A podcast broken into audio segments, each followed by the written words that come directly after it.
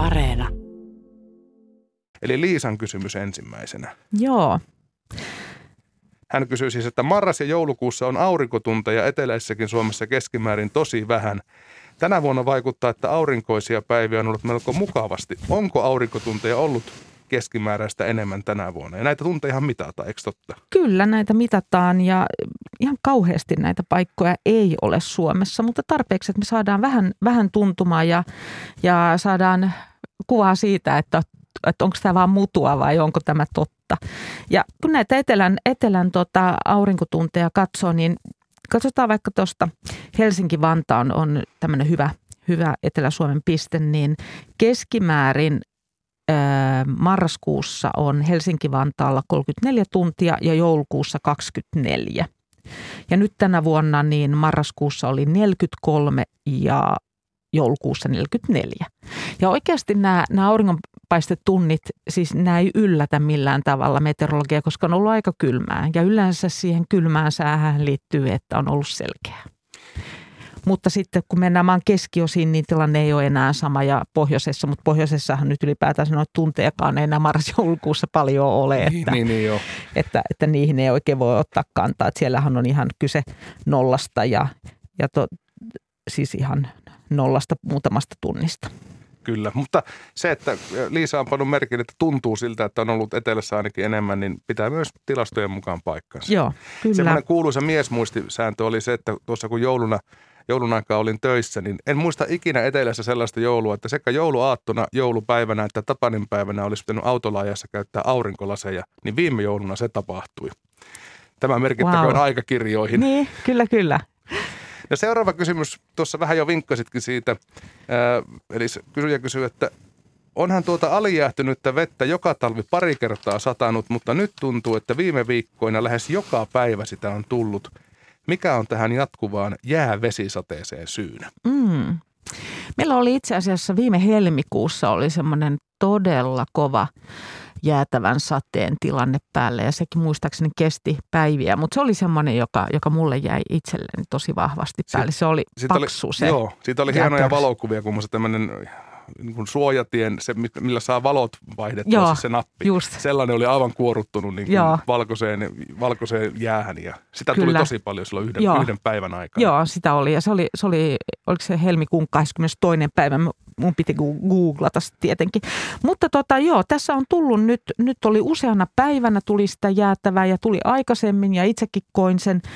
Mistä siinä on kyse on se, että, että tota, tämä vesi, joka, joka sataa, on silloin, että se on jäähtynyt jäätymispisteen alapuolelle tai kylmemmäksi. Mm. Ja yleensä se- kyse on siitä, että ensiksi sulla on se jääkide, joka tulee lämpimään ilmamassaan, joka on tässä ilmake- tai on meidän yläpuolella. On semmoinen kerros, missä on lämpimämpää ja se, se jää on sulanut vedeksi ja sitten se ei ole ehtinyt jäätyä uudestaan ennen kuin se törmää johonkin esineeseen täällä, täällä niin kuin maan pinnalla tai auton tuulilasi se on se, on se joo. hyvä paikka. Joo, Tai sulka. joo, joo, että se on, se on niin kuin alijäähtynyt silloin se, se vesi ja, ja se jäähtyy heti välittömästi, kun se osuu johonkin Joo, pintaan. se ei paljon tarvi. Se on Ei. niin jotain vaan pieni liike, Joo. kolahdus tapahtuu, niin siinä ollaan. Ja aina on kyse siitä, että se on sulanut, että joskus se on myös muodostunut se, se vesipisara siihen, siihen lämpimään kerrokseen. Että joskus meillä on tässä niin kuin maapinnan yläpuolella ja oikeasti niin kuin korkeapainetilanteessa, jos, jolloin voi olla hyvinkin kylmää tässä etelässä, niin tu- tuolla kilometrin korkeudella onkin yhtäkkiä semmoinen usean sadan metrin, usean sadan metrin paksumpi kerros, missä onkin sitten plussasteita. Just.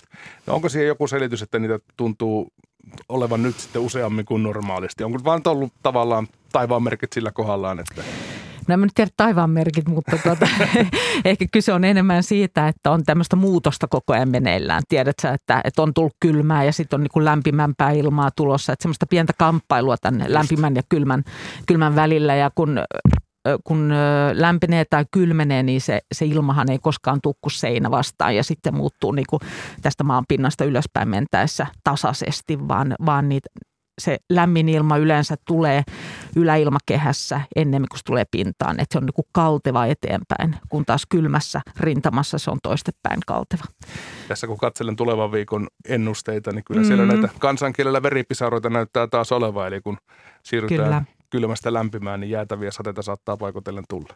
Sehän on aika hauskan näköinen se, se symboli meidän sääkartoilla tästä jäätävästä sateesta, joka nykyään se ihmiset ihmettelee, mikä ihme mato toi on, mutta Joo. me ollaan haluttu, että se jotenkin nousee sieltä kuvasta ja sen takia on nyt sitten keksitty tämmöinen, että se on vähän se tildemerkki ja, ja pilkku sen alapuolella, että silloinhan on kyse tihku, ö, niin kuin jäätävästä tihkusateesta. Joo. Ja sitten jäätävä vesisade on, on toinen asia. Se tihkusadehan on semmoista pientä, joka tulee yleensä sitten sumupilvestä.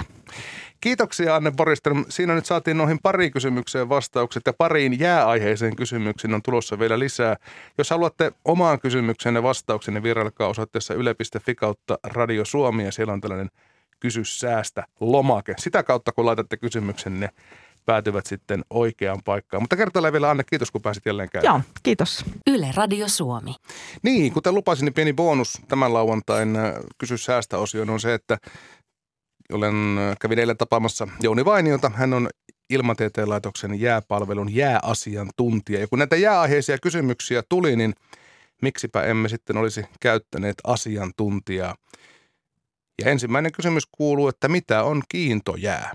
No kiintoja on sellaista jäätä, joka tuota, öö, voi sanoa, että lyhyesti sanottuna se on sitä, mikä säilyy talven koko ajan lähes paikallaan. Eli siis alkutalvesta syntyy rannikon lähelle, öö, laajenee siitä Yleensä sitä esiintyy sisäsaaristossa, karikoissa, siellä missä veden syvyys käyrä ehkä 15-20 metriä menee. Ja kun se on kerran jäätynyt, niin se harvoin sitten lähtee ennen kuin sitten keväällä lähes tulkoon aina sulaa paikalle. Jossain tapauksissa toki saattaa rannalta irrota ja ajautua sitten merelle, mutta se on se paikallaan pysyvä jää, jää ja sitten oikeastaan tai merellä ei muuta sitten ole kuin kiintojen lisäksi ajojäätä. Se kaikki muu jää on ajojäätä. Kiintojan tiivyys on yleensä se yksi yhteen, eli siis taltaa jäästä. Toki siellä tietenkin niitä railoja ja avopaikkoja voi olla, mutta ne on sellaisia hyvin pieniä, että ne ei siihen niin kuin, vaikuta.